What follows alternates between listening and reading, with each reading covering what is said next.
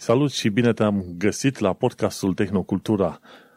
Este ultimul episod de podcast din anul ăsta, episodul numărul 13. Acum nu știu dacă este un episod ghinionist sau nu, dar eu bănuiesc că o să vezi destul de multe știri foarte interesante și tot felul de detalii chiar foarte interesante, mai ales că îți dai seama din titlu. 30 de ani de internet, de web. Am pus internet slash web pentru că o să trebuiască să explic puțin mai încolo care e diferența între astea două. Și în episodul 13 o să vorbim despre DuckDuckGo, despre Microsoft pe ARM, Scalper Bots și 30 de ani de zile de internet și de web. Așadar, te salutăm. Salut, Vlad! Salut, salut! Și eu sunt Manuel Cheța și te invităm să ne găsești și pe iTunes, pe Podbean, pe YouTube și pe Reddit, acolo unde mai lăsăm câteodată comentarii, de cele mai multe ori sunt eu și Vlad care comentăm unul la altul. Vă invităm și pe voi să aduceți comentarii, subiecte de discutat, de ce nu, întrebări și așa mai departe. Acest uh, episod a fost înregistrat în data de 21 decembrie 2020, într-o zi de luni, cu o zi mai devreme, așa că vine cadoul de Crăciun puțin mai devreme. Să nu uităm, ăsta este ultimul episod din anul 2020, Următorul va fi undeva prin data de 5 ianuarie, dacă țin bine minte. Vom avea o săptămână liberă, săptămâna viitoare va fi liberă, așa cum este dat de la Dumnezeul internetului. no, și hai să intrăm în, în pâine. Avem o mulțime de subiecte, nici nu știu dacă le putem acoperi în timpul alocat, dar chiar de curând a fost o discuție foarte mare despre scalper bots. Pentru cei ce nu știu, scalper bots sunt de fapt niște programele care fac uh, Uh, scraping, se duc pe un website oarecare, se uită dacă un buton a fost modificat din uh, sold out în available now sau cumpăr acum și atunci roboțelul respectiv, respectiv uh, programul respectiv, te ajută să faci comanda de obiectul ăla în cauză. De cele mai multe ori, scalper bots au fost folosiți pentru, ce știu, Adidas scumpi sau pentru chestiuni de colecție, bineînțeles, cumpărate online.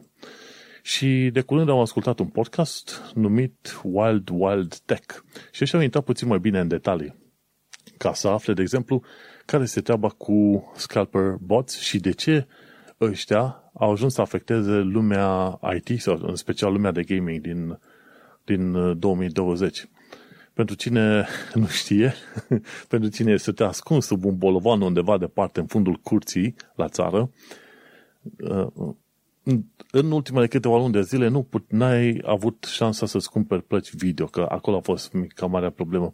Plăci video pe AMD, plăci video pe Nvidia, nu reușeai să le cumperi nici de fel. În momentul, și au fost tot felul de cazuri în care oamenii stăteau pe pagina aia, la minutul și secunda la care era liber la cumpărat, oamenii au dat refresh ca să vadă și a arătat instant sold out. Și asta a fost una dintre cele mai frustrante experiențe pentru oamenii aia, care știau că, băi, dacă mă duc măcar în prima secundă, totuși ajung să cumpăr. Nu. Se pare că tipii ăștia care au folosit uh, scalper bots, programele alea automate, foloseau deja detaliile lor salvate și ce făceau? Făceau comenzile online în mod automat, pe bandă rulantă. Și care e toată chestia asta? Sunt, ăștia sunt niște samsari, să zicem, online. Cumpără complet și vând de, de două, trei ori mai scump. Și la un moment dat, după ce plăcile video au dispărut de pe site-urile Nvidia și site-urile partenere, ajungeau pe eBay la prețuri de cât 5 ori, 6 ori. Câteodată era placă video din asta, 30-80, care în mod normal ar fi 700 de, de dolari cam pe acolo, chiar mai ieftină, vedeai cu 17.000 de dolari pe eBay.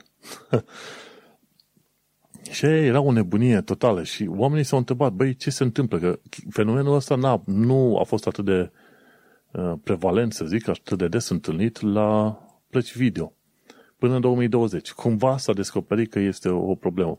Și toată lumea prima oară a dat vina pe ăștia, pe Bitcoin creators, Bitcoin mining.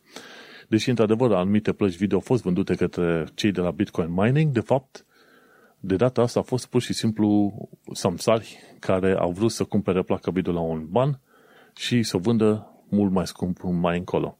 Iar ăștia de la Wild Wild Tech au făcut un întreg episod de vreo 50 de minute în care expli, explică de ce și problema asta nu a fost numai la plăci video, a fost problema și la PlayStation 5 sau la Xbox. și tipii ăștia de la Wild Wild Tech au făcut un întreg episod în care au vorbit cu vreo câțiva jurnaliști și au investigat problema. Cine și de unde și cum se face treaba asta. Și mi se pare că printre uh, boți de ăștia de cumpărare sunt inclusiv pe Discord. Softul pe care îl folosim noi acum uh, să vorbim, Vlad. Și că Discord uh-huh. are o metodă, are niște roboței, bots, cum îi zice, introduci detaliile și, bineînțeles, plătești niște bani pentru roboțelul respectiv ca să meargă să facă o comandă pentru tine pe site-ul XYZ. Și, Foarte interesant. Da. Chestia care nu știam, bineînțeles, nu m-a interesat subiectul, sincer, dar chiar ei zic, ci că la un moment dat, How the Bots Stole Christmas. Și într-adevăr, Crăciunul a fost într-adevăr furat de către Stalker Bots, dar nu tehnologia în sine este de vină, ci bineînțeles oamenii din, uh, din spatele ei. Dar uh, anul ăsta am aflat cât mai mult despre Stalker Bots și de fapt cum, cum acționează ei. Și în cele mai multe cazuri sunt, bineînțeles, programe. Te bagi pe, de fapt, care e chestia? Te bagi pe tot felul de site-uri. Ăștia n-au dat exemple de care sunt uh, scalper bots, efectiv. Ci pur și simplu te bagi pe website, îți faci detaliile tale și la un moment dat website-ul respectiv, în funcție de banii care, pe care ai plătit, reușește să facă comandă pentru tine sau nu și după care îți vezi mai departe liniștit de viață. Oricum, adevărul este că s-a discutat în uh, episodul ăla de podcast, ok, care ar fi măsuri de protecție? Și, de fapt, ar fi o serie de măsuri de protecție, dar uh, se pare că toată problema stă în uh, ideea că creezi un fel de economie din aia a, să zicem, scarcity, cum zice în engleză, îmi scapă pur și simplu termenul în română. Fel de economie a lucrurilor extrem de limitate. Nu e ca și cum Nvidia și AMD și alții nu ar fi știut că de fapt este cerere foarte mare, nu e ca și cum lumea nu ar fi știut că în 2020 tot omul stă în casă, vrea neapărat să-și ia cel mai nou joc video, ce vrei tu, etc. Înțelegi? Dar se pare că ăștia de la Nvidia și probabil și AMD și toate cele n-au creat un stoc, stocul necesar. Deși se știe, cred că în ultimii 2-3 ani de zile au avut tot internetul de faptul că nu sunt suficient de multe plăci video când apar și la vânzare. Abia după un timp uh, se află mai multe detalii, bineînțeles se creează mai multe plăci video, dar întotdeauna la lansare, mai ales când faci un hype din ăla enorm, cu 30-80, toată lumea era nebunită. și după aia când te duci, în prima secundă deja e sold out. Îți dai seama, deci a fost o chestie și site-urile puteau face, deci efectiv, una dintre problemele astea care există cu scalperii se putea rezolva prin fapt prin crearea unui inventar suficient de mare pentru toți oamenii. Pentru că există întotdeauna, Nvidia știe că are un fanbase enorm de mare. Adică ei se pot baza pe un număr de X sute de mii de oameni care vor cumpăra indiferent de produs. Chiar dacă doar pun o diodă în plus acolo și la revedere. Știau, dar într-un mod foarte supărător se, se pare că Nvidia nu, nu a făcut nimic în direcția asta și tocmai asta a dus la samsarii ăștia care au zis, opa, e un ban de făcut. Că ne găsim noi proștii care să plătească 1700 de dolari pentru o placă care ar fi normal 700 de dolari, știi? Uite, dacă tot vorbim despre asta, am uh, făcut așa un pic de research acum ca să văd uh, care sunt prețurile în Germania pe uh, site-ul de aici de anunțuri din astea, echivalentul OLX-ului dacă vrei. Uh-huh. E o ramură a eBay, Kleine Anzeigen se numește. Da. Și sunt chiar cinstiți nemții, aș putea să zic. Adică varianta digitală e pe la 700 de euro și aia de, cu Blu-ray Drive 800-850, adică un chilipir față de um, ce prețuri am văzut în trecut, asta probabil și din cauza că au fost nevoiți să scadă prețurile, pentru că mă gândesc că nu prea se vând. Sunt la plăci video sau la PlayStation? La PlayStation 5. La mm-hmm. PlayStation 5 mă uit acum. Mm-hmm. Uh, am verificat principalele uh, două, trei magazine de aici ca să văd dacă mai au stocuri. Evident, nu e niciun stoc, mm-hmm. uh, nicio consolă pe stoc. În schimb, pe eBay, Kleinanzeigen e plin, multe pagini și în jur de între 700 și 850 de euro. Cam acolo se învârt. Nu cumpărați, recomand în continuare, nu cumpărați, mai așteptați. Nu se întâmplă nimic dacă mai așteptați câteva luni.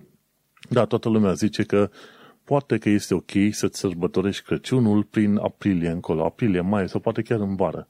Nu este sfârșit da, de lume normal. când aștepți. Plus că până în momentul respectiv ideea generală este să nu cumperi niciodată când apare un produs, nou joc, nou toate cele, așteaptă câteva luni de zile, pentru că se vor descoperi baguri, pe parcurs se vor uh, rezolva bagurile alea și atunci tu poți să te bucuri de un uh, produs, să zicem, mai, uh, mai complet. Și funcțional, nu util. Prea ai, nu prea ai ce să joci în momentul de față, în afară de două, trei jocuri care profită cu adevărat de ce um, au Oferă, de oferit tehnologiile astea noi, pur și simplu, nu știu, în momentul de față la care ne găsim acum, mi se par bani aruncați pe fereastră. Poate peste mm-hmm. câteva luni nu o să mai fie la fel, dar în momentul ăsta nu, clar, efectiv nu merită. Și e un termen foarte clar, undeva martie-aprilie și Cyberpunk 2077 o să fie funcțional, funcțional pe bună dreptate, că au probleme, o mulțime de probleme și plăcile video, bineînțeles, vor fi, să zicem, cât de cât disponibile și la prețul normal pe acolo. Așa că nu are rost acum să dai o tonă de bani doar pentru că vrei să arăți că ai tu sau că insisti acum să ai placa video respectivă, știi? Și oricum, ăștia în podcastul ăla Wild Wild Tech e chiar foarte mișto. Vă invit pe toți să-l ascultați. Au întrebat o serie de jurnaliști de investigații, păi ok, există metode pe care website-urile le pot aplica pentru a rezolva chestia asta? Și erau cumva cu dus și întors, că nu știau într-adevăr dacă există metode și ori site-uri gen, ori firme gen Nvidia nu au dat detalii legat de metode de protecție, dar sunt. Eu sunt front-end developer, lucrez cu web pe internet și știu că sunt o mulțime de metode în funcție de, de boții care sunt folosiți. Îți faci conturi pe tot felul de boți din ăștia, faci un uh, site, dummy site de test și atunci vezi cum funcționează boții respectiv. Cei mai mulți boți, în cele mai multe cazuri, trebuie să le fie indicat exact butonul care este în locul precis, există un, niște identificatori pentru butonul respectiv în codul de HTML al paginii și în funcție de identificator, identificatorul ăla se uită, ok, e textul uh, sold out sau este back in stock. Și atunci, când vede schimbarea de text, atunci, bineînțeles, face comanda pentru tine. Și varianta cea mai simplă prin care rezolv chestia asta, schimb textul în imagine, de exemplu, în SVG-uri. Sau o altă metodă de protecție este să schimbi identificatorul ăla, întotdeauna să-l faci aleatoriu.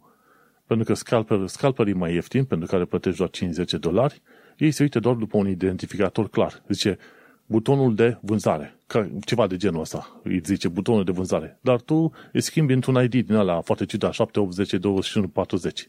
Și atunci pup, nu mai găsește identificatorul, nu știe botul respectiv, dacă e butonul pe pagină sau nu. Și sunt atât de multe metode pe care le poți implementa, inclusiv există un software numit Perimeter XX, care se folosește de JavaScript, să-și dea seama dacă utilizatorul care este acum pe site este om sau dacă este un bot.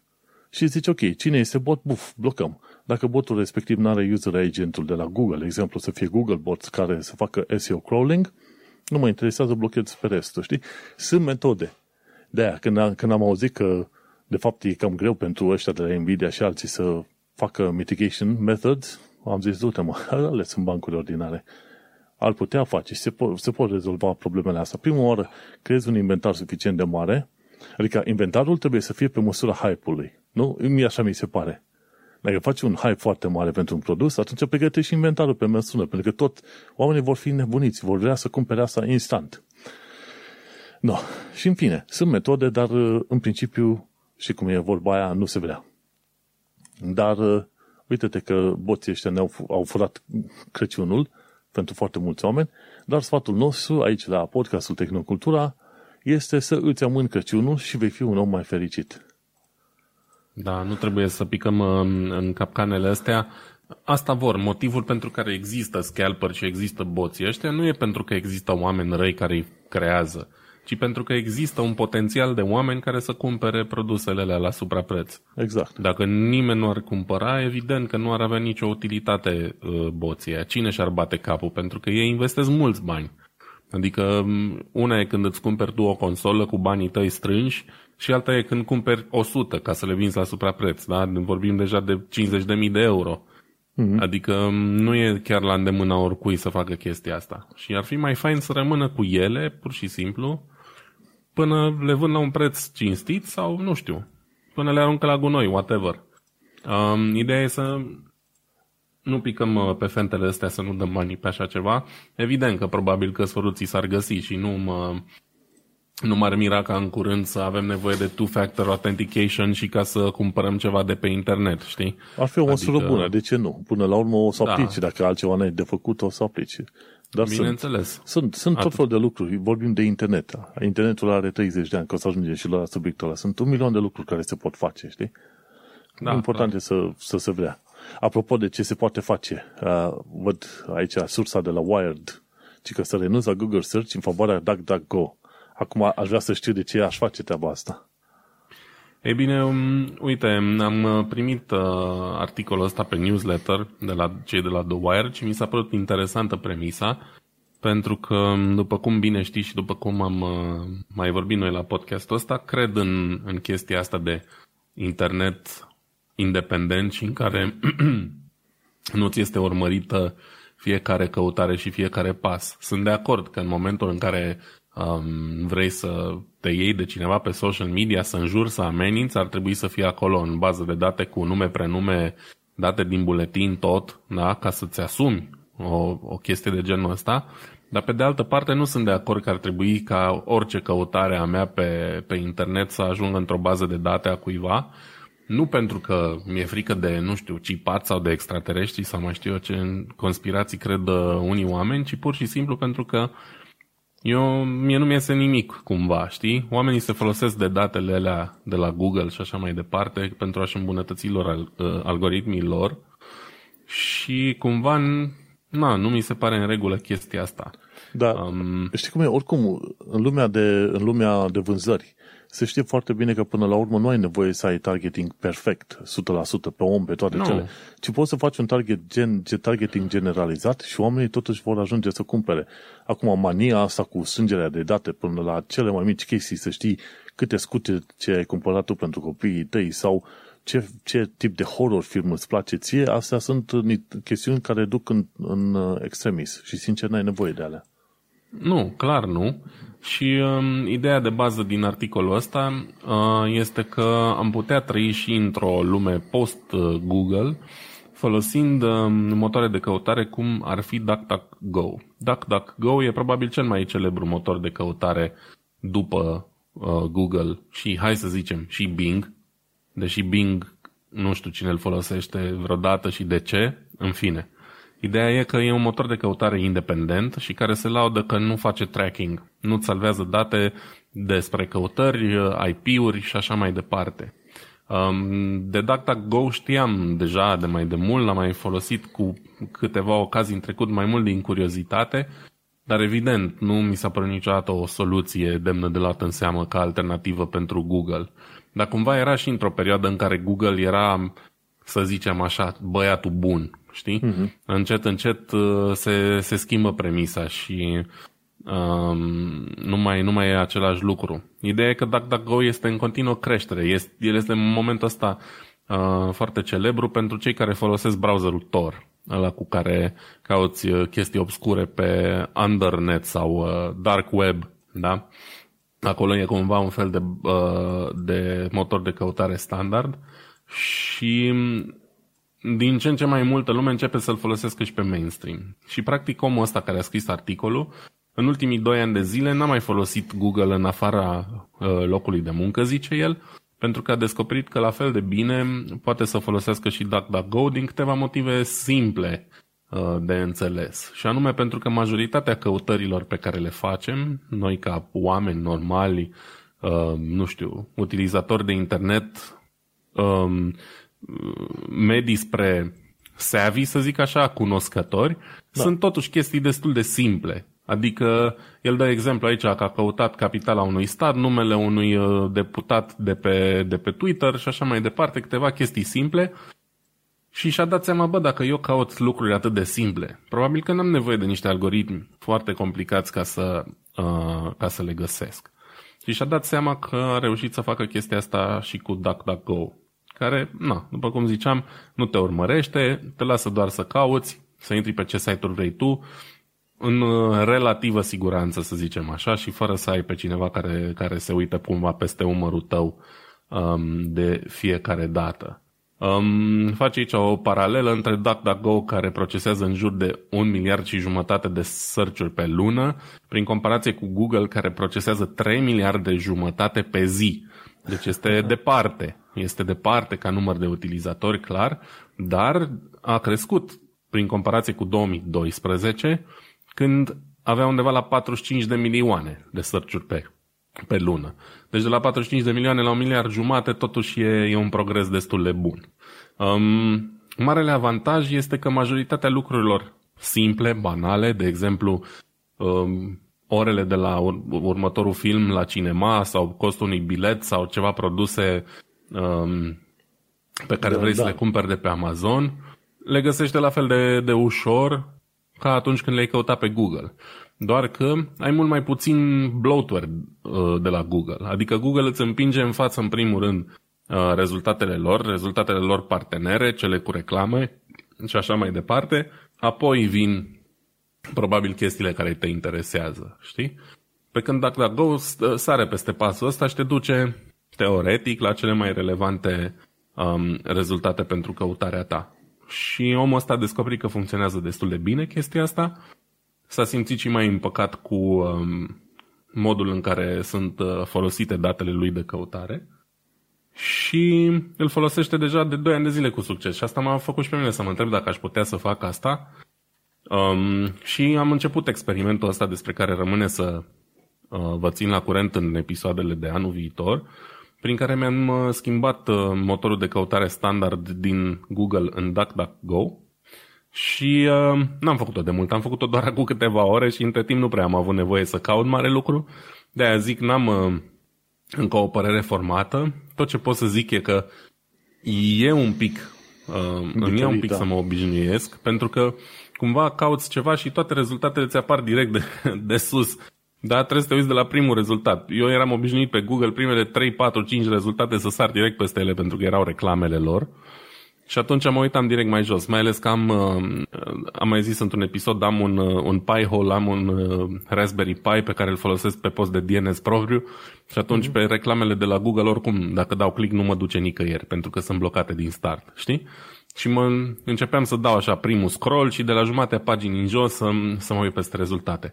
Aici, din prima, poți găsi anumite chestii, de exemplu, am căutat um, random, nu știu, am căutat um, top 10 genți de laptop, că nevastă mea vrea o geantă de laptop acum vreo săptămână, două. Și am vrut să văd ce rezultate primesc comparativ cu Google. Și în principiu sunt cam aceleași, adică aceleași câteva reviste sau site-uri din astea de formatori de opinie în domeniul IT, care mm-hmm. fac topuri din astea, care văd că sunt din ce în ce mai multe și mai dese, știi? Pentru că așa e o metodă pe care eu o prefer când vreau să cumpăr ceva. Adică, nu, probabil s-au prins și ei că nu sunt proști. Bă, omul merge pe top și își alege din top în funcție de buget și de preferințe și așa mai departe. Și aici am sărit iarăși peste câteva reclame de ale, de ale Google și am ajuns pe câteva site-uri ok, zic eu, unde am putut să compar, să văd cam care e treaba și um, ce, ce aș putea folosi de acolo. În schimb, unde nu funcționează atât de bine, e dacă cauți ceva foarte, foarte specific, știi?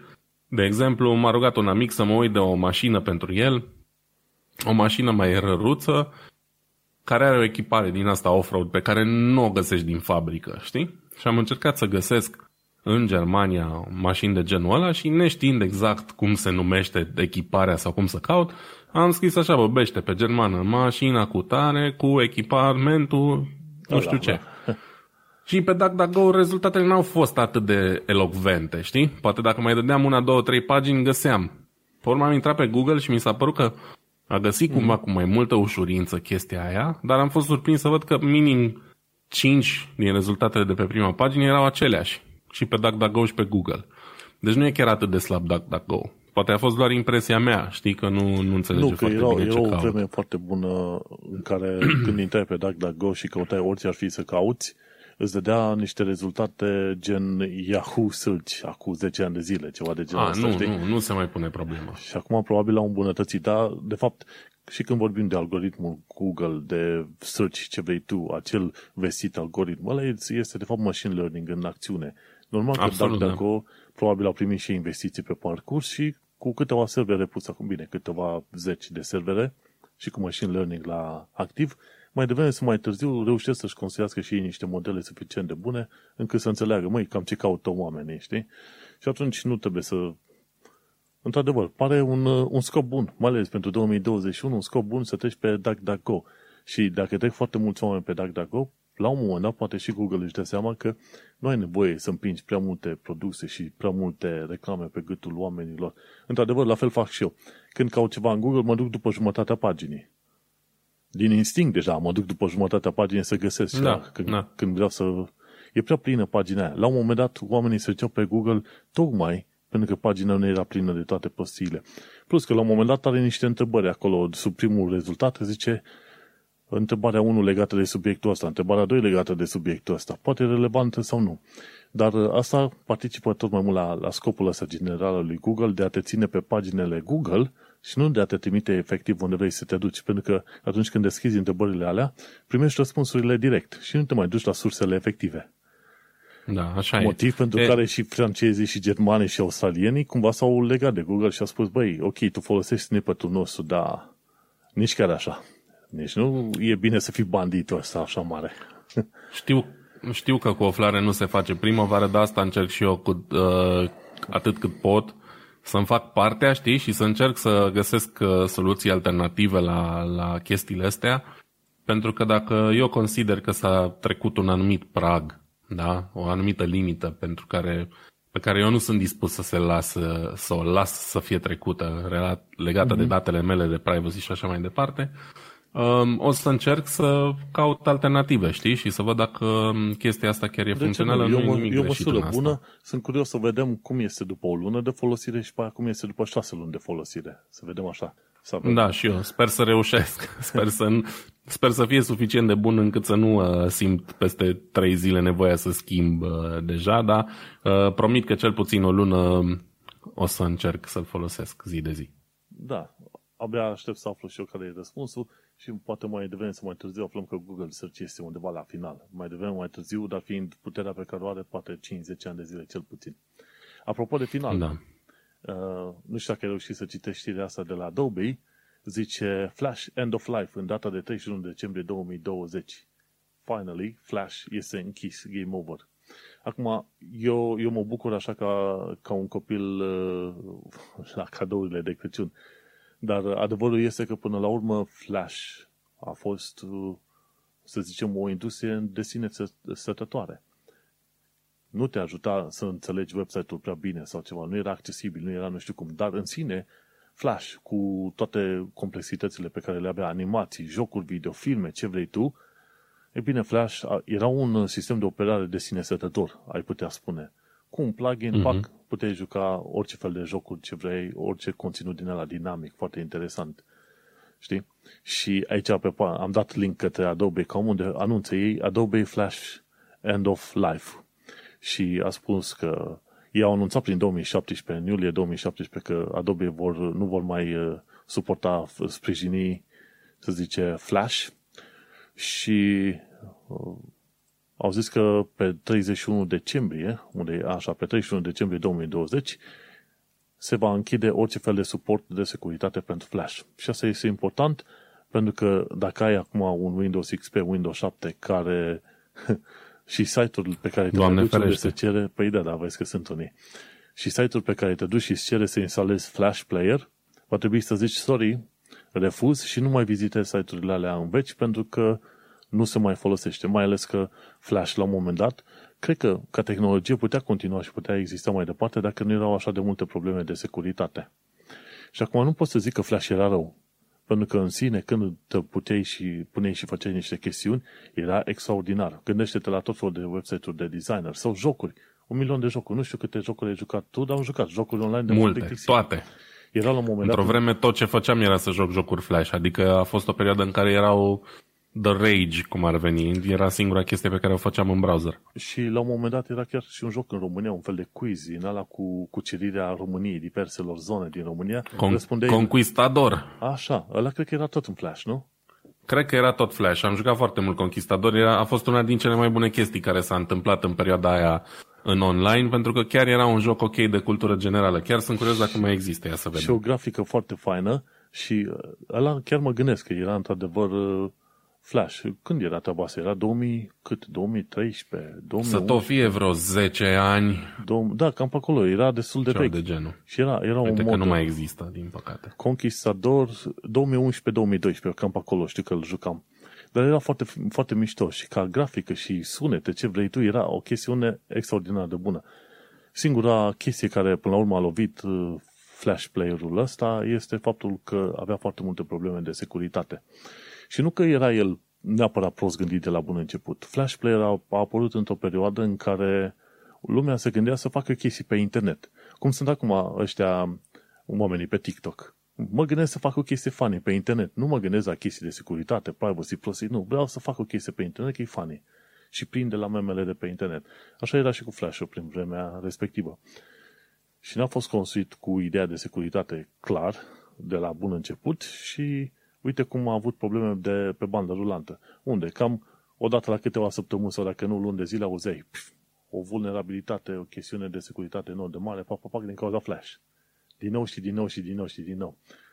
La, și la un moment dat când? Să fi fost, nu mai știu când, la un moment dat uh, Apple zicea că renunță foarte bine la Flash pe iPhone-uri. Și asta nu știu în ce an a fost. Cred că acum, acum vreo câțiva ani de zile să fi fost. Nu mai țin minte. Mm, cred că, cred că uh, iPhone, dacă nu mă înșel, n-a suportat de la început Flash. Hmm, Așa am 2007. eu impresia. Nu mai Da. știu, sigur. Știu că la un moment dat uh, a venit Steve Jobs și a zis, auzi, bă, nu mai avem de chef de flash, îl închidem. Scăpăm de el pe, mob, uh, pe device-urile noastre. Da, a După fost aia- destul de, de vreme în, în istoria iPhone, Mhm. chestia asta. Și după aia au venit și firmele mari, și Google și Firefox, care la un moment dat au zis, ok, cred că ne gândim și noi să scăpăm de Flash și uite că acum, într-adevăr, a apărut ziua, 31 decembrie 2020. Și de ce? Pentru RIP. că rest in peace. Nu, a fost o chestiune foarte făinuță, ne-am bucurat de ea, dar până la urmă chiar și uh, Adobe recunoaște, are o întrebare, știi? De ce, de ce, de ce ne-am hotărât să închidem uh, Adobe? Păi, zice, tehnologii gen HTML5, WebGL, WebAssembly și așa mai departe au creat un web suficient de dinamic încât să nu mai e nevoie de Flash. Dar adevărul este că, de fapt, Adobe a renunțat la Flash tocmai pentru că alte firme mari l-au au lovit puternic, înțelegi? Din Mhm. Apple și așa mai departe. Apple, Google, Microsoft, alții au zis, "Pf, gata, nu mai vrem. La revedere cu Flash. Dar nu. Ce să facă și ăștia în articolul lor? Trebuie să mintă frumos. Pe de altă parte, parțial au dreptate, că într-adevăr HTML5, WebGL, dacă te uiți ce animații 3D se fac în WebGL, rămâi în mască. Sunt extraordinar de faine. Și cu Mhm. JavaScript și comportamentul ăsta dinamic, poți să faci jocuri foarte făinuțe și în momentul de față în, în browsere. Cred că printre primele lecții pe care ajungi să le înveți ca programator de JavaScript este să faci un joc mic de Super Mario sau ceva de genul ăsta, știi? Abia aștept să ajung la lecția aia. Eu momentan doar scriu chestii în consolă. Știi? Și sunt, sunt jocuri în alea pe care le înveți la un moment dat să le faci în Canvas cu context 2D și alte prostii în alea, cu stripes și alte tâmpenii. În fine, important este că Adobe Flash Player e game over. Cu bune, cu rele, asta e, game over. Rest in peace. Rest in peace și uite, dacă tot vorbeam mai devreme de DuckDuckGo și de Conquistador, uh, am căutat Conquistador în DuckDuckGo și primul rezultat a fost Triviador, un joc rapid de strategie multiplayer, whatever, care am zis, bă, close enough, dar nu- nu-i Conquistador. Mhm. Al doilea a fost Conquistador, pagina de Wikipedia, tot în limba română. A nu se uita că eu sunt în Germania pe o rețea nemțească, n-am VPN activ, da? Mhm. Al treilea este Conquistador în engleză și al patrulea este tot o știre în limba română, nu mai funcționează Conquistador.ro, care a fost înlocuit cu Triviador. Deci aș putea zice că DuckDuckGo și-a făcut cu brio treaba. A știut că, caut, că ce caut Da, eu se numește exact. acum Triviador, a știut că vreau să fie în limba română, de undeva, probabil e vreun cookie etc., whatever, și uh, mi-a căutat cele mai relevante informații despre el. Deci uh, sunt foarte mulțumit de DuckDuckGo la a doua căutare pe ziua de azi. Bun. Cam Bun, asta ar fi de zis. Putem trece mai departe, nu? Da, să vedem ce zice The Verge. Hai să trecem mai departe la articolul ăsta din The Verge, care original a fost uh, publicat uh-huh. de Bloomberg News și se referă la faptul că aparent Microsoft um, lucrează la propria arhitectură ARM, la propriile uh, procesoare pe um, arhitectură ARM. După cum deja știm foarte bine, primele chipuri desktop, sau poate nu primele, dar cele mai celebre chipuri desktop ARM din, an, din anul 2020 sunt uh, cele făcute de Apple sub titulatura de Apple Silicon M1, um, care diferă de uh, arhitectura tradițională x86 folosită până acum de Intel și AMD și poate ar fi interesant să facem um, o paralelă între ARM și x86 într-unul din episoadele următoare ca să vedem despre ce e vorba și de ce uh, lumea tinde acum către, către ARM. Um, ideea e că, uite, Microsoft a, a învățat uh, un pic din uh, lecția Apple și um, vor să-și uh, facă propria gamă de procesoare. Inițial vor să o folosească pentru serverele lor care rulează Azure, care na, e unul din cele mai mari uh, din cele mai mari servicii de cloud la momentul de față și probabil au niște servere absolut enorme. Și totodată uh, vor să implementeze chipurile astea în uh, produsele lor Surface, tabletele alea Surface, laptopuri, tablete, ce fi ele. Cumva te cu impresia um, că oricum Surface folosește ARM, dar nu știu de ce te cu impresia asta. Da, folosește și ARM, tocmai asta scrie aici, că există deja un procesor bazat pe ARM numit SQ1, care a fost uh, implementat în Surface Pro X anul trecut, dar până atunci foloseau tot Intel și cred că foloseau Intel Atom prima generație sau i3, niște versiuni din astea low power, în orice caz. Um, deci anul trecut a ieșit primul procesor bazat pe ARM pentru Surface numit XQ1, SQ1 uh-huh. și acum urmează a ieșit ulterior și varianta SQ2, dar aparent vor să facă, să facă o regulă din chestia asta, știi? Da. Și pe lângă faptul că lucrează la procesoare ARM, se pare că și AMD lucrează la um, niște procesoare pentru serverele Microsoft. Ceea ce înseamnă o lovitură de teatru, ca să zic așa, pentru Intel. Știi? După ce abandonează Apple, care, hai să zicem, au porțiune totuși relativ mică din piață, știi? Dar semnificativă, cu siguranță. Um, să renunțe Microsoft, care au servere în toată lumea și probabil niște servere imense, ar fi o lovitură poate tragică pentru, pentru Intel.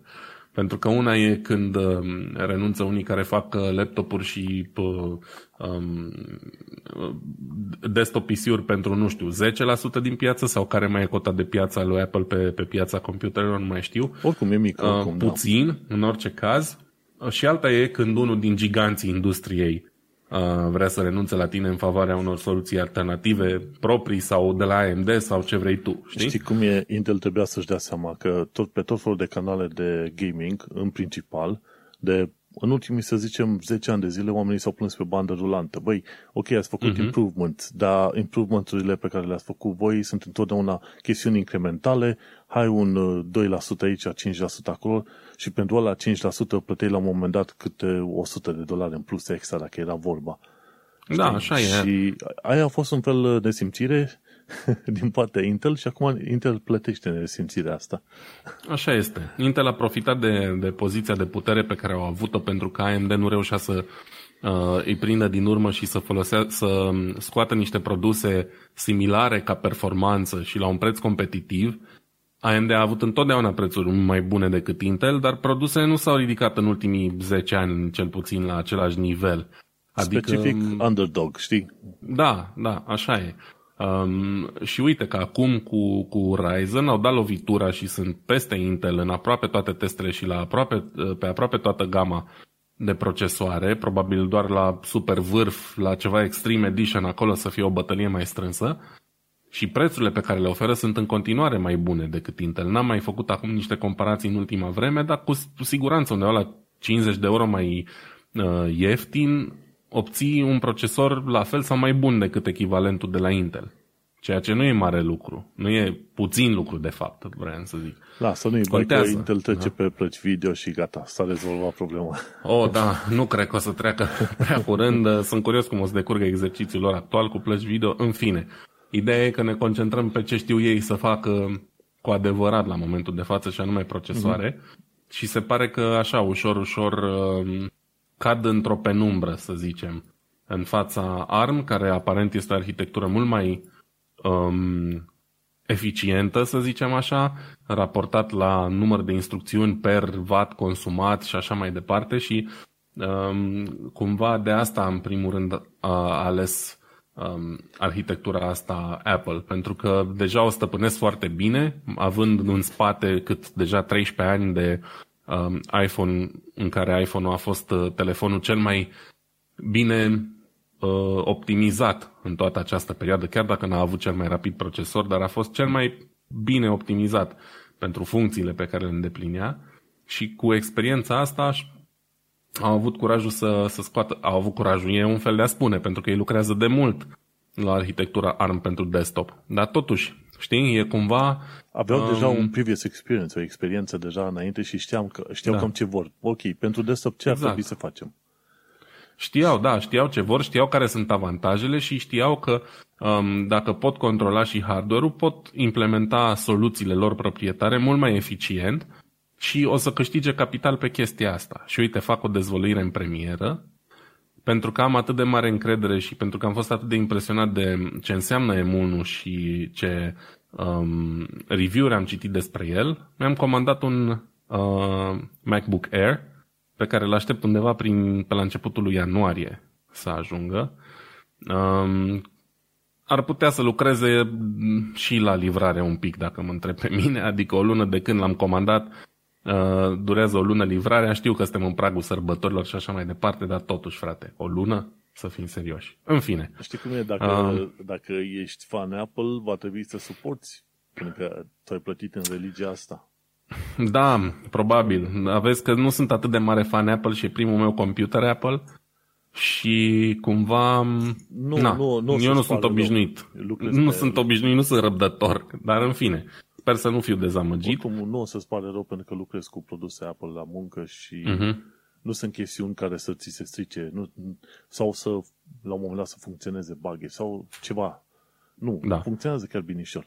Și apropo de Microsoft care pregătește propriile procesoare ARM. ARM, ARM a fost cumpărat de Nvidia, parcă nu? De curând, pentru cât? 40 de miliarde. Ceva de genul. Uh, cred că da. Și interesantă chestie, ocazia, cu ocazia asta, Apple și Microsoft cumva licențiază procesoare de la ARM, care ARM este deținut de Nvidia. Și uite cum Nvidia ajunge să fie cumva nașul Apple și Microsoft. Asta doar ca idee generală. Da, da, vezi? A, ce pot să zic? Sunt și ăștia, ca, ca, în, ca în guverne și în parlamente, nepotisme.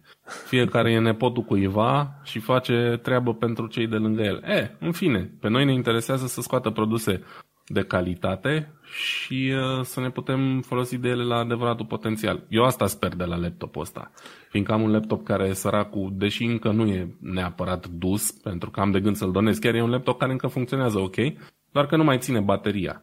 Dar pentru un copil, de exemplu, de la țară care are nevoie pentru școala online și îl folosește acasă în priză, asta nu e o problemă. Știi, în rest laptopul e foarte ok, l-am îngrijit, mm-hmm. doar că asta e problema în general cu laptopurile mai ieftine. În fine.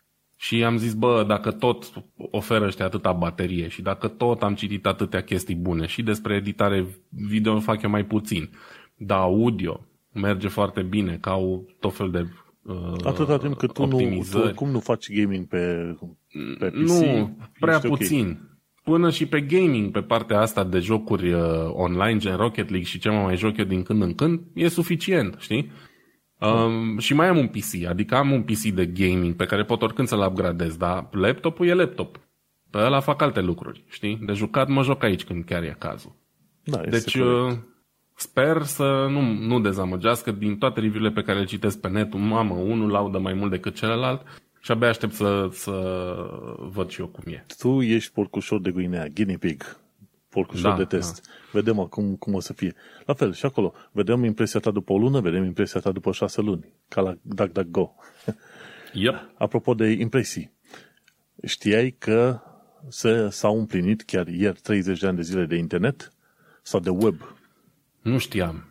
Nici eu. Nu, nu, i-am, uh, nu m-a anunțat Facebook-ul că e ziua eu. internetului, curmea. Facebook-ul datorează tot internetul. Exact, și, și eu lucrez în domeniul web, dar eu știam, 89-90 nu m-a interesat să știu data exactă când a fost făcută prima pagină web la CERN, uh, Centrul European de Cercetări Nucleare, de către Tim Berners-Lee, dar nu știam data exactă. Dar dacă tot suntem podcast de tehnocultură și așa mai departe, la un moment dat trebuie să se mai prindă anumite chestiuni istorice și de noi. Și pe data de 20 decembrie 1990, primul website din lume lua naștere la CERN. Și Tim Berners-Lee a creat un primul website pe subdomeniul info.cern.ch și pagina folosită a fost info.cn.ch slash hypertext slash www slash theproject.html Deci cam ăla a fost linkul.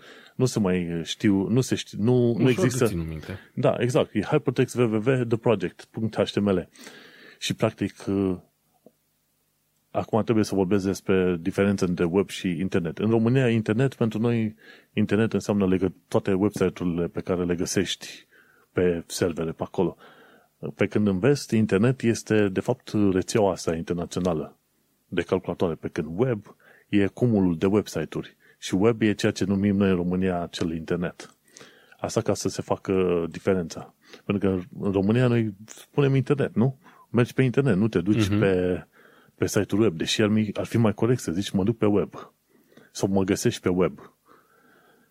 Dar asta e. Important este că acum 30 de ani de zile, pe data de 20 decembrie 1990, a luat ființă noul website și la site-ul ăsta care l-am pus la webfoundation.org, ei au insistat să spună că Tim Berners-Lee a creat primul website și l-a hostat pe propriul server pe un calculator uh, Next, mi se pare, a lui mm-hmm. asta, cum îi zice, a lui Steve Jobs. Nu știu, acum nu, nu mai găsesc pe pagină efectiv unde este scrisă chestia, că e destul de lung, dar au ținut ei să insiste că, într-adevăr, a fost pe un calculator Next. Trebuie să văd acum. Da. Using a Next Computer. Unul dintre, produse, prim, unul dintre primele produse al lui Steve Jobs. Da, chiar după ce Jobs la un moment dat a primit Uh, bocancul, cum se zice, a fost booted out, scos afară din Apple. Știi? Că tocmai de aia Next a fost firmă creată de către Steve Jobs după ce a fost dat afară de la Apple. Pentru că era, mm-hmm. cel mai probabil, pentru că era impertinent. Dar acum e altă poveste. Important este că sunt 30 de ani de zile de când avem internetul ăsta și curioasă chestia, au fost niște interviuri de curând cu Tim Sir, că pe parcurs a primit titlul nobiliar de Sir, dat de către guvernul UK în urmă cu ceva timp. Și Tim Berners-Lee uh, spune la un moment dat că webul a evoluat într-un mod neașteptat. El nu se gândea la un moment dat că webul va, de, va fi o cale prin care să ai entertainment, de exemplu, sau jocuri, sau filme, sau toate cele. Uh-huh. Scopul cu care preiasă, crease el primul website este să uh, se împartă documente științifice între oamenii de știință, în principiu, între academia. Deci, ok, el a inventat conceptul de link și linkul ăla te duce la un alt document din care vrei să strângi tot de informații. Și asta era ideea lui. Că, de fapt, HTML-urile astea sunt niște documente web, efectiv, aruncate pe website-uri. Inițial erau niște fișiere efectiv .html, acum sunt generate dinamic, dar este un cod HTML acolo, este un document web și ideea lui era, ok, documentul ăsta web să cuprindă niște informații, să linkuiască către alții, alții către mine și așa să mergem mai departe. Și uh-huh. a evoluat total diferit. și lui nu-i prea place acum ideea asta de, să zicem, uh, silos, de mega website-uri, că Facebook nu poți să numești website, e mega website în care uh-huh. ai miliarde de oameni care sunt strânși într-o rețea din asta închisă, la care nu ai acces. Și era cum, cumva surprins și de jocurile video și de plăci video și așa, plăci video, pardon, uh, jocuri video online, cum este ideea și acum. Dar asta e. Noi până în altă ne, suntem bucuroși că el a inventat și ca să inventeze, să zicem, să facă prima pagină de web, el a trebuit să inventeze HTML, Hypertext Markup Language, practic limbajul în care scrii un document web, a trebuit să inventeze URI, Uniform Resource Identifier, practic adresa IP cu ghilimele de rigoare, nu adresa IP, că sunt mai multe chestiuni. E adresa la care găsești un document pe internet și a trebuit să inventeze și HTTP, Hypertext Transfer Protocol, protocolul de transfer de, de informație de la un server la altul. Și el a trebuit să facă toate astea trei de unul singur. El a pus bazele, bineînțeles, după au continuat. E, e un lucru extraordinar de mișto ce l-a făcut omul. Să nu uităm, Da. 20 decembrie 1990, primul website pe info.cen.ch. Mulți înainte. Uh, Este într-adevăr impresionant faptul că în ciuda faptului că evident a evoluat foarte mult, uh, protocoalele astea au fost definite și folosite încă de atunci, de la început, știi? Rar se întâmplă ca anumite chestii, mai ales legate de tehnologie, să rămână în uz într-o formă relativ apropiată cu cea inițială după atâta timp. Bine, a evoluat destul de mult. Atunci au apărut WebSockets, de exemplu, când vorbești, când vorbești cu cineva pe, pe Facebook și ai și aplicația de Facebook deschisă, e deja un protocol numit WebSockets care îți urmărește detaliile instant. Când pui într-un mm-hmm. În telefon trimis răspuns, îți apare și pe web. Deci au apărut WebSockets, a apărut Media API să te ajute să vezi filme, au apărut WebGL, a apărut WebAssembly și toate cele. Deci, practic, eventual, poți să consideri la un moment dat o pagină web ca fiind un propriul său sistem de operare, într-un fel, știi? Deci mm-hmm. a evoluat extraordinar de mult, așa că să zicem mersi pentru internetul ăsta. Eu nu mă bucur foarte mult pentru internet. Absolut. Fără internet n-am fi fost uh, nici măcar noi în punctul în care am fi putut face podcastul ăsta. Da, deci, știi cum e? E un fel de catch-22. Dacă n-ai N-ar internet... fi existat podcastul. Da, dar uh, catch-22, ci că dacă n-ar fi internet, nu ai putea să te duci pe internet să te bucuri că există internetul. Așa e, da. Bun, hai să ne bucurăm de alte chestii. La Cities Today. Um, da, schimbăm un pic macazul, uh, plecăm din sfera um, Web. internet, uh, computere, web și așa mai departe și ne ducem uh, la subiectul Smart Cities cu o știre din publicația Cities Today prin care suntem informați de o chestie foarte interesantă și care cumva ar trebui să devină din punctul meu de vedere un fel de standard uh, deja la, în prag de 2021 pentru orice oraș care se respectă din lumea asta.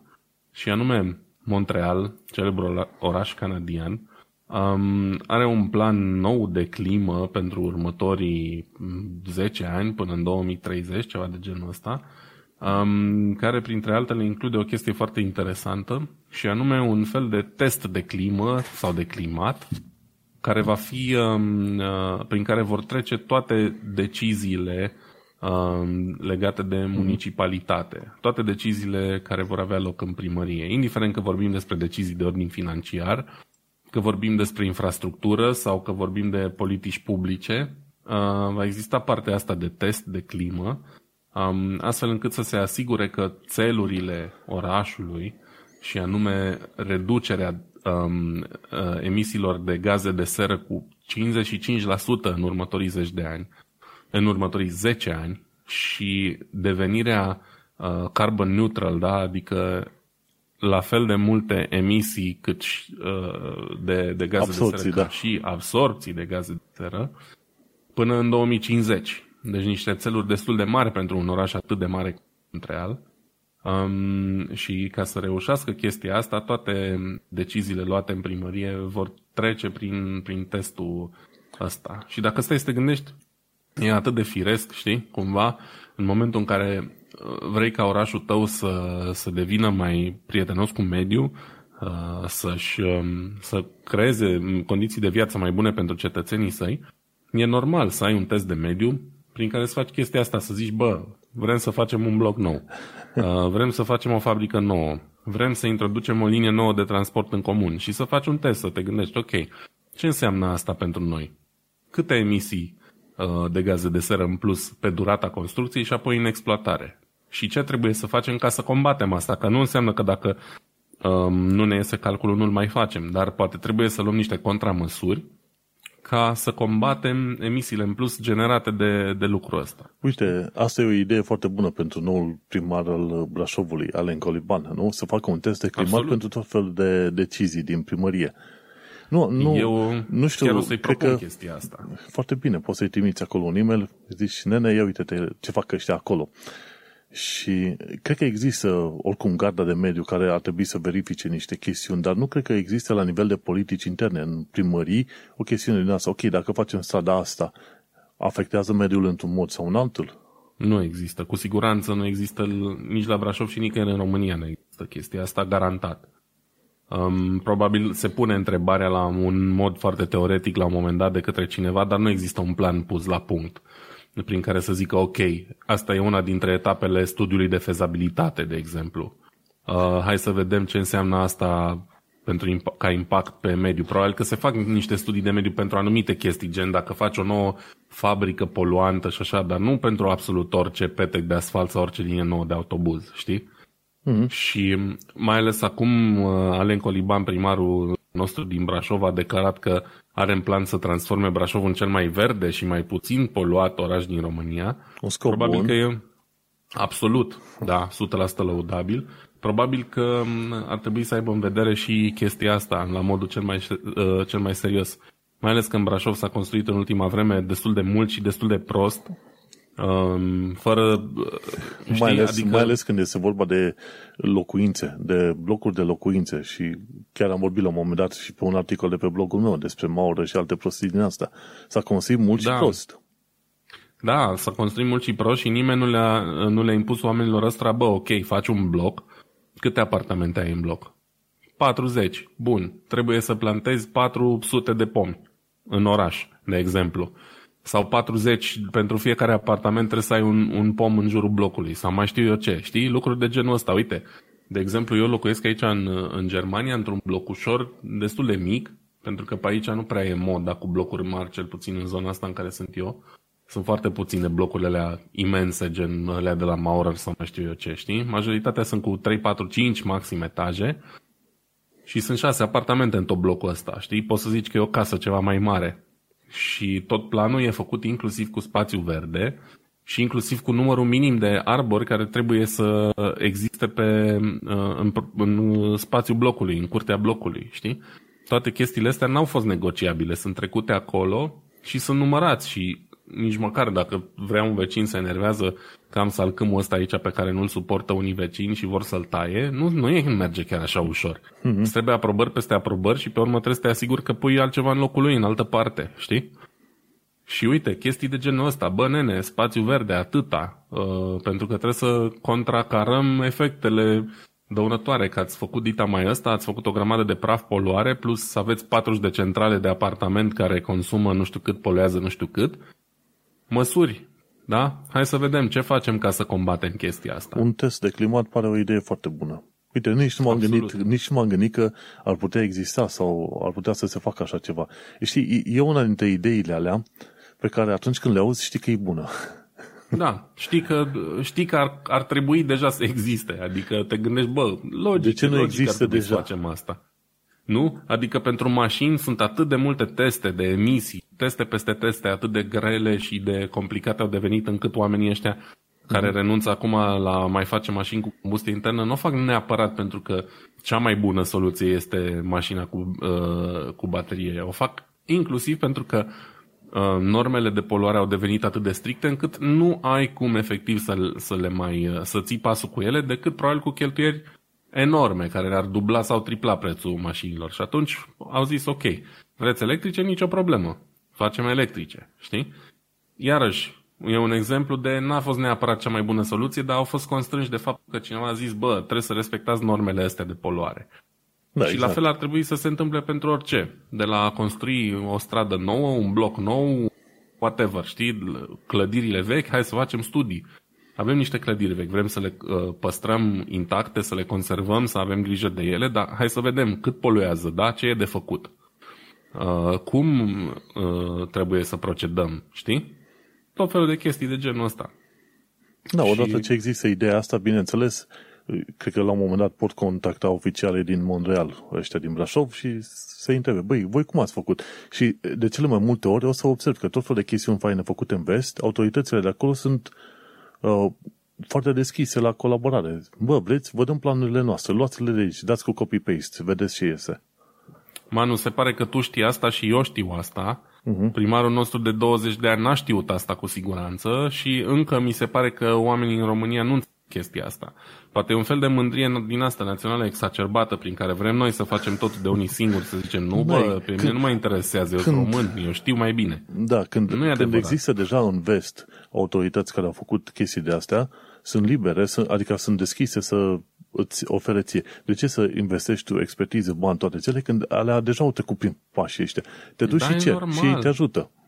E logic și sunt convins că ar face-o. Pentru asta s-au făcut toate porcările alea. La un moment dat ridicasem problema asta în, pe vremea când uh, mă mai duceam pe la ședință USR uh, în Brașov, eram mare activist și am ridicat problema asta. Bă băieți, uite, există, nu mai deschid acum pagina, o listă cu 8 orașe, să zic, cu care Brașovul e înfrățit. Da. Dintre care m-am, m-am luat așa lista și m-am uitat. Transportul în comun în Tampere, în Finlanda, de exemplu, da? care e un oraș comparabil cu Brașovul, ca dimensiuni, ca ce vrei tu. Um, etc., știi? M-am uitat și am zis, bă, orașele astea înfrățite, cum sunt? Sunt mai faine decât Brașovul? Sunt mai nasoale decât Brașovul? Hai să vedem dacă sunt mai nasoale, îi ajutăm noi pe ei. Dar dacă sunt mai faine, hai să le cerem ajutorul, că nu degeaba ne-am înfrățit. Da. Uite ce pe lista asta, Tampere, Finlanda, Tours, Franța, iarăși un oraș cu un sistem de transport în comun, m-am uitat la momentul respectiv. Incredibil. Musashino în Japonia. Pana mea, nu cred că nu avem ce învăța de la japonezi, nu? În mod sigur. Și așa mai departe. Și un Kronstadt în Africa de Sud. Ideea e că avem orașe, Leeds, Marea Britanie, iarăși un oraș imens, da? Uh, și așa mai departe. Avem ce învăța de la oamenii ăștia. Nu am auzit niciodată să vină delegații din Cleveland, din Statele Unite, oraș înfrățit cu Brașovul, sau din Nuremberg, din Germania, și să zică, bă, hai să colaborăm la un proiect de X lucruri. Nici o treabă, știi? Mm-hmm. Atunci, Treaba asta trebuie înfrățim? să vină, într-adevăr, din, uh, din Brașov, din oraș. Clar, clar. E, e bun. Abia aștept să trimiți și tu testul ăla de climat. Da, vedem, vedem ce se întâmplă. O să propun chestia asta cu siguranță. Foarte bine. Și cu ocazia asta am terminat subiectele principale ale lui 2020, adică ultimul episod din 2020, ca să zicem așa. În sfârșit. în sfârșit, da, să termine episodul în scurt timp. Ideea este că 2020, din punct de vedere al, știin, a tehnologiei, dar și a științei, dacă e să o luăm așa, a fost un an plin. Sincer, n-au fost CES, n-au fost alea, evenimentele alea mari dar s-a demonstrat până la urmă că pe domeniul tehnologiei, de orice fel, 2020 a fost poate chiar mai plin decât 2019. Când erau tot felul de mhm. evenimente mari în care se duceau ăștia la la ăsta CES în ianuarie-februarie, după aceea se duceau la alte evenimente în vară și în toamnă din nou, Computex și alte chestii, uite că 2020 a fost până la urmă chiar plin de tot felul de chestii, de evenimente bune, rele, cum vrei tu, dar a fost plin. Plin. Nimeni nu s-ar fi așteptat ca în 2020, în pandemia asta, să se lanseze uh, M1 de la Apple sau RTX 3080 de la Nvidia și cine știe ce mai sunt alte chestii pe acolo, știi? Da. Și... A fost un an plin, într-adevăr, am avut uh, multe premiere, multe chestii noi, a fost un an de lansare a unei noi generații de console, a unei, unor noi generații de plăci video, de procesoare, de de toate. Totul a fost nou în 2020 și cumva diferit și mult mai bun decât ce am avut în Știi 2019. Cum e? Când scăpăm de pandemie în 2021, hai să punem de o altă pandemie în 2022. Poate mai apare ceva. Mm, da, nu știu. Cred că nu. Poate totuși a fost doar o coincidență, să sperăm. O, o întâmplare, știi? Da. O întâmplare așa. No, până în alta, uite, pentru decizii de an nou, am, uh, tu ziceai la un moment dat că o să povestești ceva de Raspberry Pi și așa mai departe. Uite că tipul ăsta de la uh-huh. Explaining Computers a propus un proiect de an nou. Și că faci un NAS în câțiva pași simpli. NAS înseamnă nu NAS, ci înseamnă Network Attached, uh, attached Service, Storage, pardon. Practic un, uh, un hard conectat la, cred că e Pi, Raspberry Pi, din ce văd eu foarte bine. Da, da. așa e. E un Raspberry Pi și, de fapt, uh, asta e toate cele. Folosești ca un fel de server în casă. Să asculti și asta muzică de să pe fac el. și eu.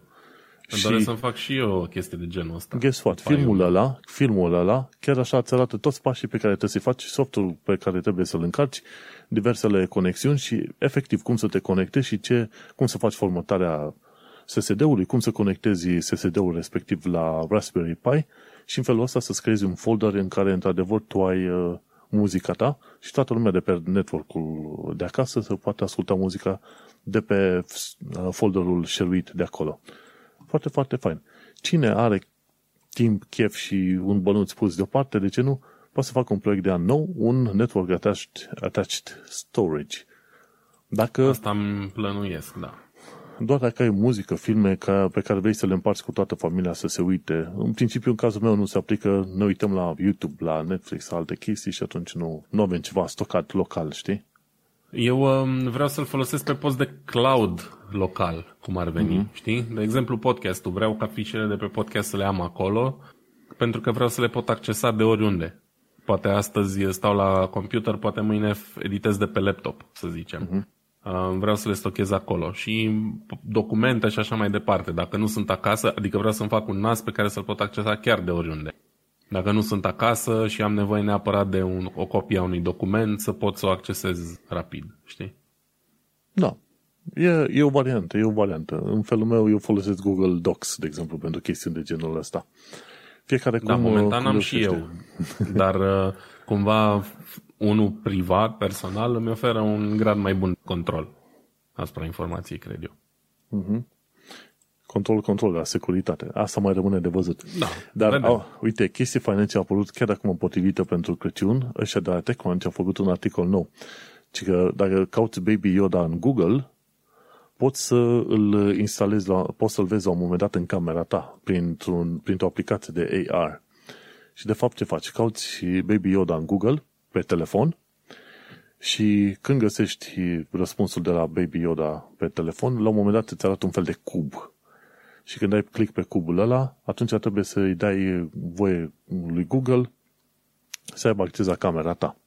Atunci are acces la camera ta, orientezi camera către podeaua camerei și la un moment dat îți generează un Yoda. Acolo un Baby Yoda. Și poți să-l fotografiezi. Eu l-am fotografiat, l-am prins pe Baby Yoda în pat la mine. Era peste mine.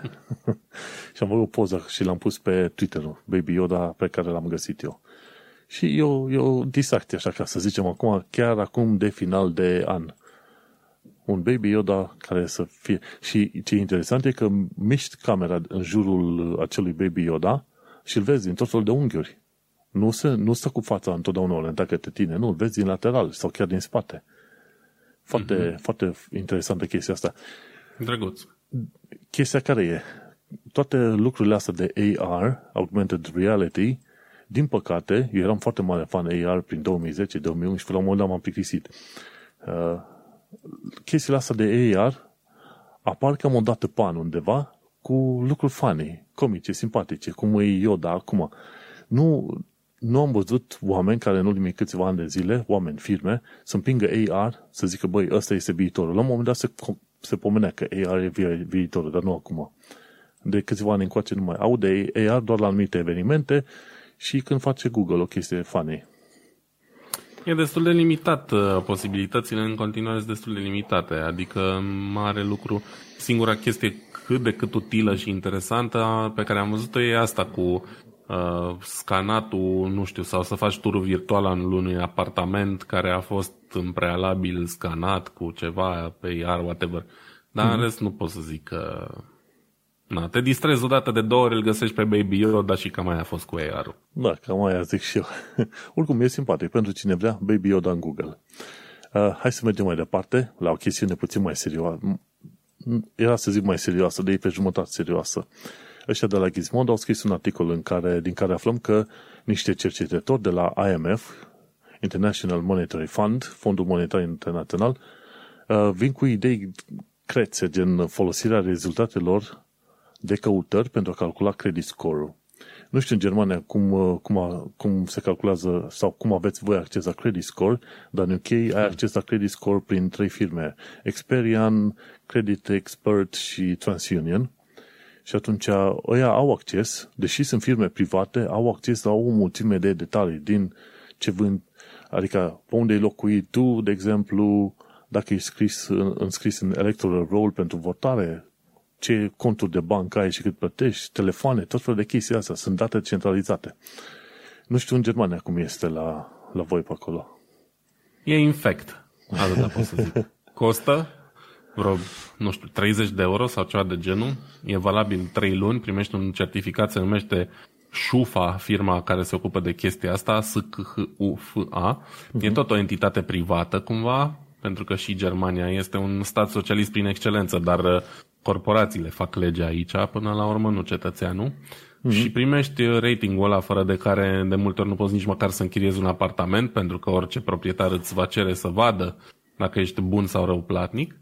Și, după cum ziceam, după trei luni, dacă eu caut apartament și la mine a durat șase luni să-mi găsesc un apartament, chiar mai mult, um, dacă am făcut șufa pentru că am prins un apartament pe care l-aș vrea, verific, whatever, nu primesc apartamentul din vari motive și abia peste patru luni mai găsesc unul, mai trebuie să scot un șufa. Hmm. Deci mai trebuie să dau încă o dată 30 de, de e euro. Foarte, și tot așa. Foarte, foarte e, urât. Aici și în UK avem aplicații, folosesc o aplicație gen uh, Credit Expert, ceva de genul ăsta, uh, nu am la îndemână, idee, și pot să-mi văd credit score-ul pe loc. Pot să intru dacă mă întâlnesc cu un proprietar de apartament și vreau să închiriez, intru acolo și arăt, uite, ăsta e credit score-ul meu. X puncte din X maxim. Uh-huh. Sau accesul este mult mai simplu, cel puțin în UK este mult mai simplu. Dar uh, să ne întoarcem la așa de la IMF. După ce că până la urmă credit score-ul este mai mult sau mai puțin obiectiv, nu, tra- nu transmite exact uh, detaliile, să zicem, cât de cât corecte despre tine, mai afli că ăștia de la IMF ar vrea să folosească rezultatele de la Google Searches sau orice search ca să-ți, să-ți fie adăugate la credit score. și că dacă, dacă cauți ceva greșit, la un moment dat să scade din credit score. Nu știu cum ți se pare ideea, dar eu am numit-o o idee creață, o idee cât se poate de proastă. Și uh, tipul ăla, search results, sau chiar să aibă acces la Facebook data, sunt considerate soft data. Pentru că din soft data poți să faci doar inferences, doar să faci presupuneri, assumptions despre cineva. Pe când hard data este chiar uh, istoricul din bănci, adică, băi, acolo se știe, ai luat X bani, ai plătit X bani, alea sunt date clar sigure. Dar adevărul e că, uite, să mergem mai departe și, și pe linia de credit score, să te caute în, uh, în cod, ca să zic așa, pe internet și pe Facebook, ca să ce? Ca să te încurci aiurea, altfel nu înțeleg. Uh-huh.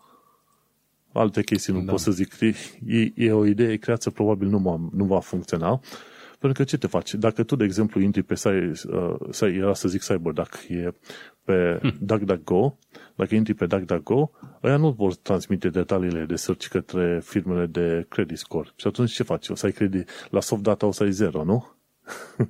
că nu poți să dea de tine. Vezi? Nu, nu, nu văd ce relevanță au rezultatele de căutări pentru credit score-ul meu, pentru că, na, în fine, n-are rost să deschid subiectul. Da, dar vezi cu ocazia asta, la un moment dat era un comentariu la Gizmodo și zice, băi, ajung să faci exact cam ce fac chinezii. Mai, mai mult sau mai puțin, cumva firmele ajung să-i copieze pe chinezi. Chinezi. Pe chinezii au da, social clar. score pe chestiunea asta, ce părere au vecinii despre tine și tot fel de prostii din asta ordinare. Absolut.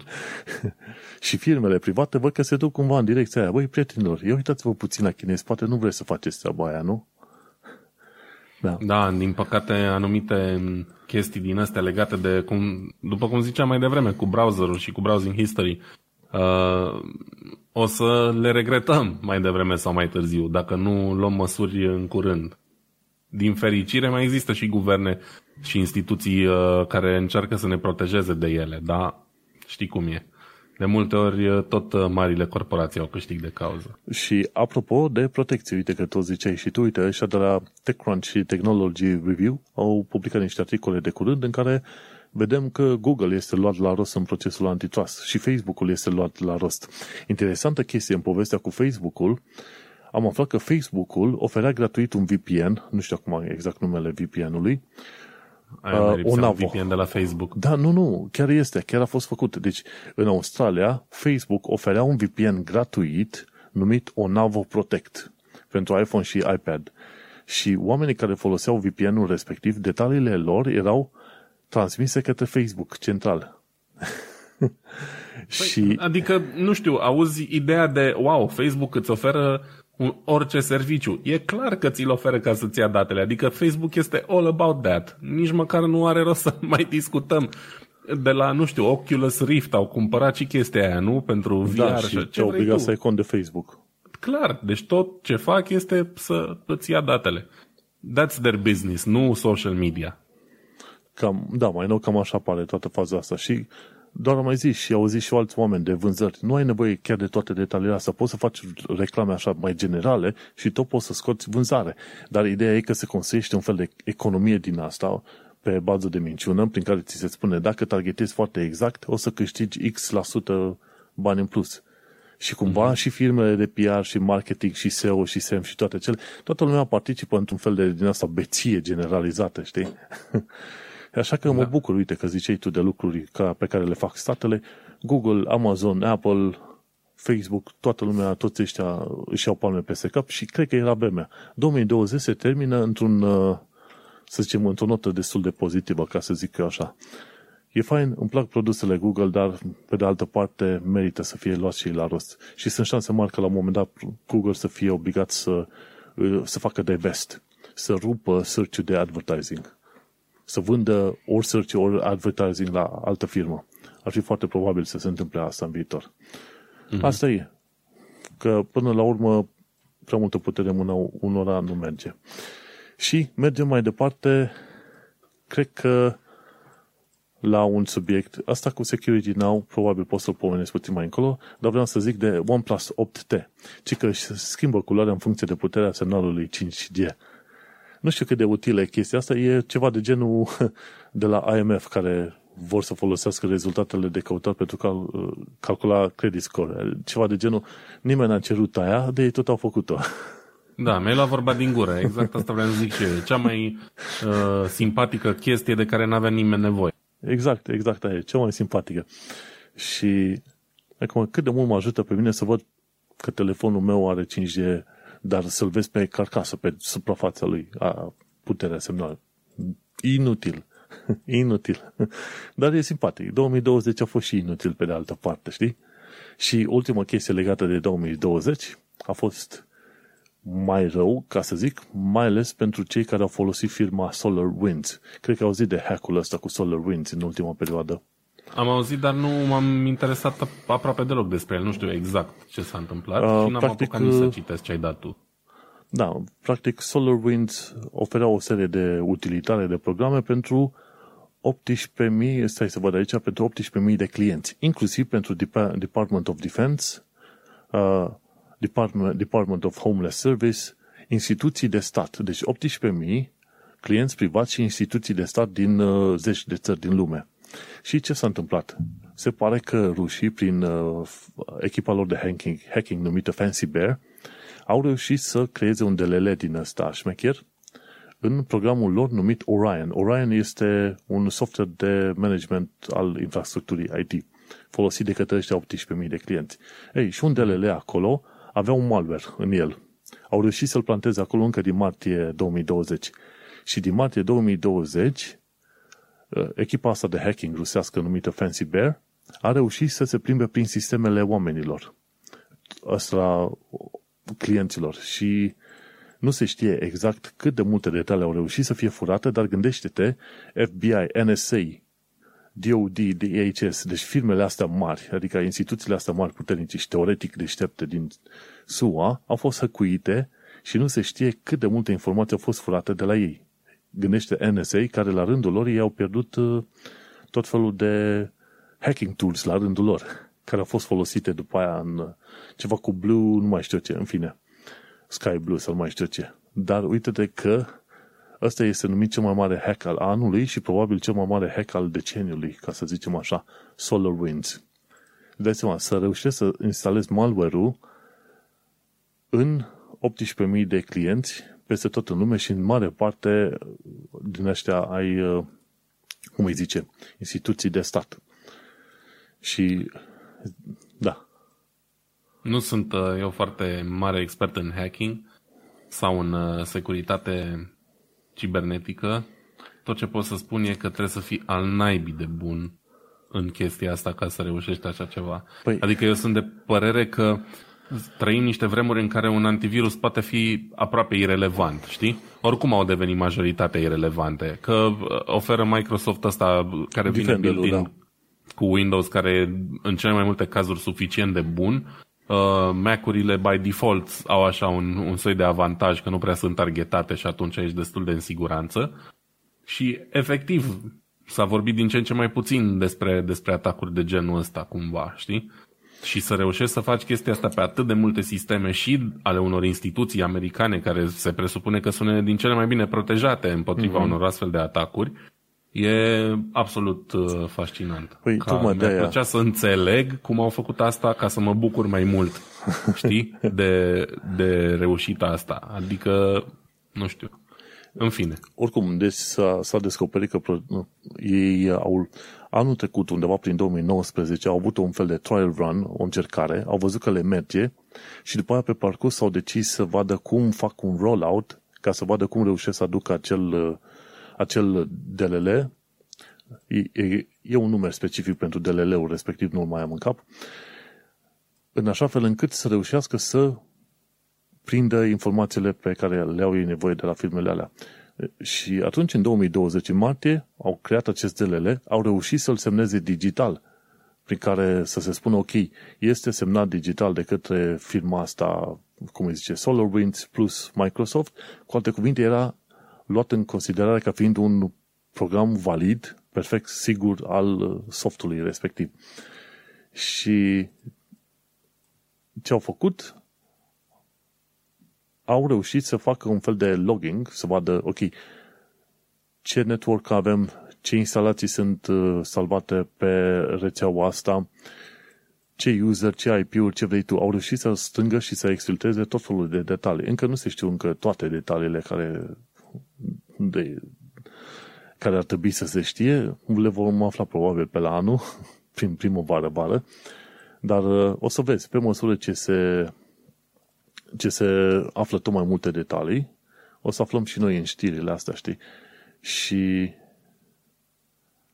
uh, cum îi zice, la un moment dat, asta că scria podcastul ăsta a fost făcut de Steve Gibson, că uitasem să spun uh, sursa, e din podcastul Security Now, și Steve Gibson și el a povestit în episodul respectiv, în uh, Security Now, episodul 797. A povestit de chestia asta, știi, și e, uh, interesantă chestie este că nicio firmă nu și-a dat seama până când, ce s-a întâmplat, la un moment dat, uh, o firmă de securitate care avea contacte cu ăștia de la SolarWinds a detectat faptul că programul Orion se comportă într-un mod necaracteristic. Și, în mod normal, nu ar fi fost detectați rușii în rețeaua respectivă dacă nu ar fi încercat să intre inclusiv în sistemul, uh, în sistemul celor de la FireEye. Și atunci FireEye a detectat și a zis, băi, sunt ceva probleme și trebuie să-i anunțăm pe toți oamenii că ceva nu, se, nu este chiar uh, în, uh, în, re, în regulă. Dar zice la un moment dat, uite aici, am găsit notițele lui Steve Jobs e așa, uite, am găsit și DLL-ul, zice solarwinds.orion.core.businesslayer.dll Deci e exact fișierul normal. Și este digitally signed, un component digit, semnat digital și are un backdoor care comunică prin HTTP uh, cu tot felul de servere. Deci un backdoor. Practic, odată ce ai control asupra acelui fișier și asupra softului Orion, tu practic poți să faci tot felul de chestiuni, ce vrei tu pe acolo. Și se, fără ca nimeni să și, te prindă. Da, fără ca nimeni să te prindă. Uh, asta, malware-ul ăsta a fost denumit în mod oficial ca fiind un troian, trojan, trojan, ceva de genul ăsta, știi? Exact, da. Și au descoperit că troianul ăsta a fost semnat digital de către SolarWinds pe data de 24 martie anul ăsta. Asta nu înseamnă că hack-ul a început atunci. Hack-ul a început mult mai devreme. Cum am zis, din 2019 deja ai lucrat la chestia asta. Și când uh, oamenii și-au instalat uh, software-ul, au instalat și DLL-ul ăsta fals. Gândește-te că toți clienții care foloseau software-ul SolarWind au fost, au fost infectați pe loc, instant, după update-ul respectiv. Și uite cum funcționează, că acum fac traducere direct. Ci că după o perioadă de două săptămâni în care stă adormit, primește comenzi numite joburi primește joburi de făcut. Și joburile alea includ abilitatea de a transfera fișiere, de a executa fișiere, de a verifica profilul de sistem, de a restarta mașina și de a da disable la tot felul de servicii de sistem. Și malware-ul ăsta și ascundea traficul de network sub forma de Orient Improvement Program. Și atunci ce ziceau? De fiecare dată când transmiteau detalii către centru, către Fancy Bear, tu vedeai că detaliile alea transmise sunt transmise în interiorul Orion Improvement Program. Și știi că tot felul de software, printre care Facebook, Google, toate cele, are Google Improvement Program, Firefox Improvement Program. Când vezi chestiile alea network traffic, tu zici, a, este ok, este un serviciu legitim, e vor doar să se asigure că serviciile merg ok. Dar nu mergea ok. Ăștia hackerii, pe, pe ascuns, folosindu-se de Orion Improvement Program, protocolul ăsta, trimiteau rezultate de uh, recunoaștere, ca să zic ce așa, cu către grupurile astea de hacking. Și modul în care lucrau este că se foloseau de, de VPN-uri din țările în care existau firmele alea. Dacă e firma din Germania, atunci ce făcea? Firma din Germania era hăcuită cu DLL-ul ăsta, DLL-ul respectiv și malware-ul respectiv se conecta la un VPN tot din Germania și prin VPN-ul ăla trimitea detaliile către centru. E o chestie destul de deșteaptă. Și atunci când era activat malware-ul, echipele lucrau în funcție de firma de, pe care o aveau ca țintă. Lucrau puțin diferit, în mod specific, ca să știe ce date să exfiltreze. Și și n-a fost o întâmplare faptul că SolarWinds a fost uh, atacat. Știi? Ei au trebuit să aibă grijă cum să bage softul de SolarWinds acolo în, uh, în codebase. Deci chiar în codebase, înțelegi? Deci nu e ca și cum ei s-au dus acolo hackerii și au schimbat un DLL vechi cu unul nou, ci pur și simplu au trebuit să ajungă undeva la fișiere surse. Deci asta e o chestie foarte, foarte complicată. Și guess what? Nu da. numai că a fost prima variantă din 24 martie, care a fost uh, semnată digital, ci că au fost mai multe. Au fost în martie, aprilie și mai. Cel puțin vreo câteva variante din astea. Deci, au lucrat tot, ceva. Au lucrat și le-au actualizat și le-au făcut din ce în ce mai bune. Acolo, știi? Și uh, cum îi zice? Hai să văd dacă mai găsesc ceva interesant aici ca să fac o glumă între timp, uh, s-au mișcat mai bine decât se mișcă Microsoft cu unele update-uri pentru Windows. Da, ceva de genul ăsta, știi? și asta.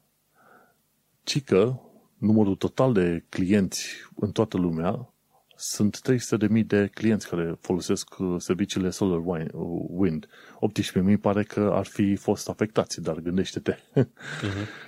Uh, ei au 300.000 de clienți din toată lumea, inclusiv uh, companii din Fortune 500. Gândește-te ce înseamnă aia, să te duci de la Google, Apple, toate cele, dacă ar fi să, ca Google și Apple să folosească SolarWind. Ce ar însemna chestia aia, știi? Vezi, e de aia, e, e complicat și cu centralizarea asta. Uh-huh. Când totul devine un unitar, știi? Da. Uh, nu știu. nu e ok. Da, o firmă care are monopol și o firmă de care n-am auzit noi până acum de curând, SolarWinds. Dar uite-te că, la fel ca, ca Circo, de exemplu, iarăși o firmă de care în mod normal n-ai auzit, dar care are miliard, sute de miliarde, zeci de miliarde bani, Serco, care ei sunt în domenii de securitate, de exemplu, pază și ce știu, cred că se ocupă și de multe alte chestii, știi? Și ziceau că Uh, Reuters, chiar în show notes aici a scris de către Steve, Steve Jobs, doamne, de Steve Gibson, ci că Reuters au scris un uh, articol în care au explicat că deși foarte mulți oameni au fost infectați, atacatorii au fost uh, focusați sau atenția lor era direcționată clar pe câteva ținte, high value targets numite, pe când majoritatea clienților, chiar dacă au fost infectați cu ăla, nu, nu au suferit de pe urma ăla. Și s-a descoperit clar că modul în care s-a lucrat este într-adevăr uh, state-sponsored. Chestia asta ți-au trebuit oameni cu cunoștință foarte, foarte bună, ți-a trebuit luni, poate chiar ani întregi să gândești chestia asta, în așa fel încât inclusiv NSA-ul să fie hăcuit. Nu, ce zici de aia? Mm, da. Deci s-a terminat 2020 într-un Big Bang, ca să zicem așa. Da, așa e. Oricum, în fine. Um, sunt curios să vedem care vor fi consecințele, de când se va afla, cum, în ce fel, ce date au fost uh, furate, știi? Pentru că um, asta e de fapt cel mai important. Cât de departe au ajuns cu chestia asta. Cred Păi, eu. știi cum e? Chestiile astea o să se continue să se întâmple în momentul în care, până în momentul în care atacurile cibernetice nu vor fi numite declarații de război efectiv. Știi? Mhm. Deci până când nu le clasifici ca atare, ca fiind atac de război, atunci o să continue, pentru că o să, o să zică și, și mâine, nu suntem noi. Băi, da, a venit din Rusia și ne-ați făcut X, X damage-uri. Nu? Da. În fine, vom trăi și vom mai vedea. Nu suntem noi uh, cei care sunt uh, în mod direct vizați, dar să nu înseamnă că nu trebuie să fim cât de cât interesați de securitate. Oricum, 2020 a fost un an plin de evenimente pe toate direcțiile, inclusiv pe securitate. nu știu cum o să fie 2021, dar uh, mă gândesc că o să fie cel puțin la fel de interesant. Putem doar spera că, că va fi mai bine și cu ideea asta intru eu în 2021. Mm-hmm. Vreau să fiu optimist și sper că anul viitor va aduce mult mai multe lucruri bune decât rele și că va strica un pic balanța. Da, sper și eu că vor fi mai multe lucruri bune. Vorba aia, ăsta este ultimul episod pe anul ăsta. Îți urez și ție, Vlad, Crăciun fericit și la mulți ani. Ne vom uh, La fel. întâlni la anul. Și self uh, shameless plugs, acum de final. Um, da, pe mine mă găsiți, momentan diasporacast.com este în lucru, deci acolo nu mă găsiți. Um, în schimb mă găsiți pe YouTube Diasporacast, pe Instagram și pe toate platformele de podcasting, iTunes, uh, Apple Podcasts, uh, Google Podcasts, whatever, um, cu podcastul uh, Diasporacast. Și, ca de obicei, nu uitați să încercați să faceți un bine, mai ales acum de sărbători, dar nu doar sărbători, atenție. Uh-huh. Oamenii care au nevoie de ajutorul vostru nu au nevoie doar de sărbători, Uh, așa că faceți-o și ulterior. Căutați copii care au nevoie de sprijin pentru școala online, familii sărace care n-au bani de laptop, tabletă și așa mai departe și încercați să le fiți de ajutor. Cool. Și încercați să fiți mai buni în 2021, să nu ne auzim bine, sănătoși și să facem treabă în continuare. Foarte fain, mulțumesc frumos. Iar pe mine, Manel Cheța, mă găsești pe manelcheța.com, unde am podcastul Un Român în Londra și unde mai scriu câteodată aberațiile mele personale, subiective și probabil interesante. Și ce pot să zic, la mulți ani, să ne vedem cu bine, Crăciun fericit și arrivederci. Ceau, să ne auzim cu bine. Pa, pa!